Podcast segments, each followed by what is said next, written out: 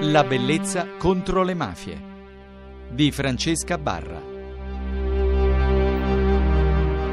Alla bellezza contro le mafie questa notte abbiamo ai nostri microfoni un amico che avete sentito più volte, un giovane eh, che è lo incontraste fuori, sicuramente come è successo a me, vi sembrerebbe molto più grande della sua età per la competenza. Lui è Massimo Brugnone, che è coordinatore regionale del movimento antimafia Ammazzateci tutti per la Lombardia. È sempre presente quando ci sono processi, è sempre in prima linea, organizza delle cose molto belle di cui parleremo questa notte. Perché ne voglio parlare? Perché alle cronache, soprattutto sfogliando i giornali, vi capiterà spesso di leggere il nome di un comune comune Busto Arsizio e di sorvolare, di girare pagina. E visto che questa indifferenza fa male sia a chi denuncia come i ragazzi di Ammazzateci Tutti, sia come chi lotta per la legalità e fa bene invece a chi rovina questi territori, noi alla Brezza contro le mafie invece vogliamo capire che cosa sta succedendo a Busto Arsizio e che cosa fa per eh, questo territorio Ammazzateci Tutti. Ciao Massimo! Ciao Francesca. Allora, ho fatto una, una lunga introduzione perché eh, davvero mi, mi, sembra così, come purtroppo in, è successo per altre regioni d'Italia, eh, all'inizio si è indifferenti perché si pensa che se la vedessero loro. Sembrano posti lontani, lontani dalla propria realtà, eh, c'è chi li affronta con indifferenza, c'è chi invece come voi continua a denunciare, a lottare quotidianamente per il proprio territorio. Allora, Busto Arsiccio, innanzitutto perché è alle cronache così spesso eh, quando si parla di mafie? Beh, c'è da dire che probabilmente Busto Arsizio, dopo Milano, è una delle città più ricche della Lombardia, la sesta città della Lombardia e quindi la mafia probabilmente punta molto su questo.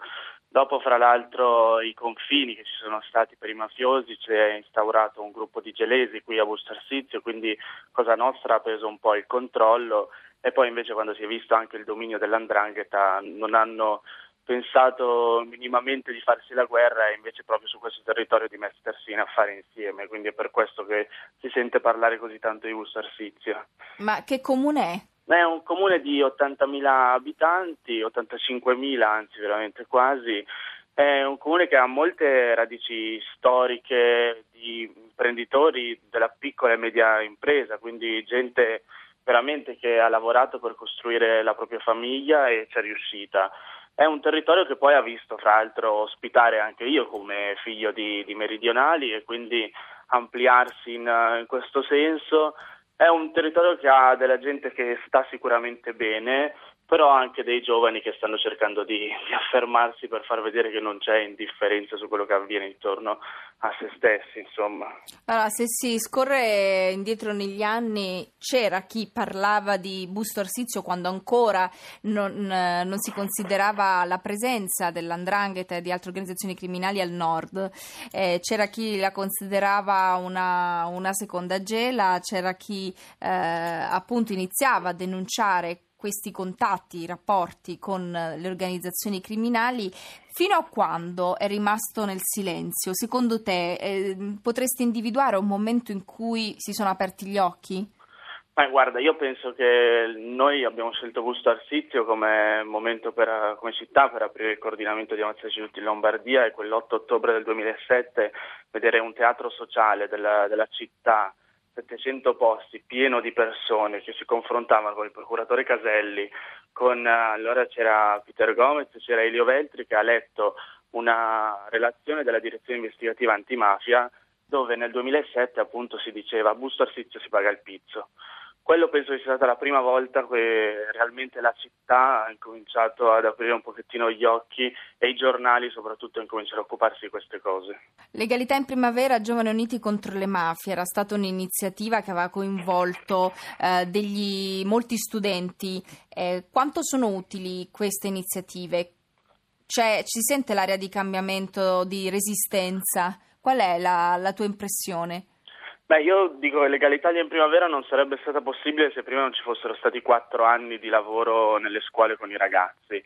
Quindi c'è stato prima un lavoro culturale sotterraneo che ha visto un confronto fra noi giovani e chi si occupa di mafia tutti i giorni, magistrati, poliziotti, forze dell'ordine in generale, giornalisti che ne scrivono e anche politici che nel proprio territorio cercano di combattere questo cancro. Legal Italia alla fine è stato un momento in cui abbiamo voluto tirare le somme per vedere se dopo quattro anni di, di lavoro la città stava rispondendo e direi che i giovani di Busto Arsizio insomma hanno dato questa, questa, risposta positivamente. Quando ti chiedo di dirmi cosa c'è di bello a Busto Arsizio eh, ci metti un po' a rispondere fuori da, dai microfoni, lontano dai microfoni, eh, perché è così difficile? Non lo so, credo che comunque si, c'è ancora un qualche cosa che manca a Busto Arsizio, nonostante sia la voglia di cambiamento, sembra che qualcosa ancora ci tenga frenati, sembra che eh, ci sia qualcosa che stoppi questa voglia di, di, partecipazione.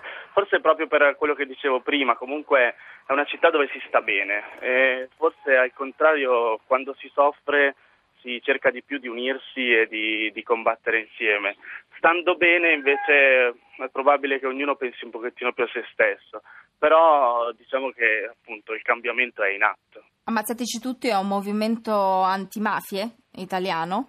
È un, eh, movimento, sì. È un movimento molto, molto, forte che coinvolge tanti giovani e ha delle sedi ormai eh, ovunque, quindi non si concentra solo nel suo territorio perché è nato comunque in Calabria, eh, ma riguarda appunto altre, altre città, per, altre regioni, questo per far capire davvero che è un, um, un allarme eh, che non deve assolutamente avere un bavaglio. E quali sono però i vostri prossimi appuntamenti, se ce ne sono che vuoi segnalare in quest'estate alla bellezza contro le mafie, visto che i nostri radioascoltatori ci chiedono anche spesso di mm, riempire le loro agende? Vicinissimi ce ne sono qui in Lombardia con i processi che stiamo continuando a seguire, sia Bad Boys che sta per vedere la fine che Infinito che sta andando avanti.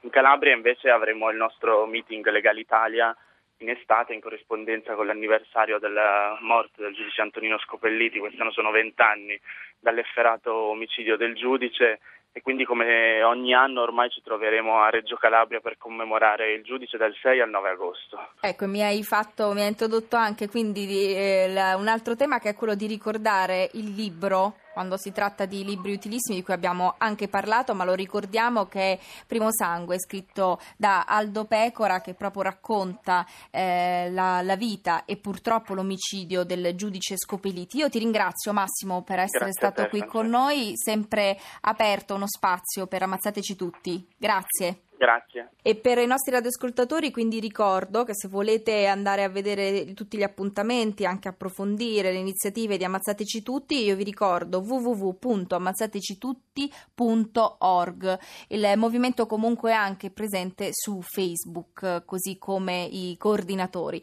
Io vi ringrazio, vi do appuntamento ad un'altra notte, sempre 24.50, sempre alla Bellezza contro le mafie. Scriveteci la bellezza contro le mafie sul nostro gruppo gruppo di Facebook oppure scaricate le puntate sul podcast di, del sito di Radio Rai 1 non avete proprio scuse per perdere gli appuntamenti con noi che andremo in onda comunque tutto luglio e poi riprenderemo a, ad agosto. Quindi continuate a seguirci in quest'estate e non abbassate assolutamente l'attenzione sulle organizzazioni criminali e sulla bellezza dei vostri territori. Buonanotte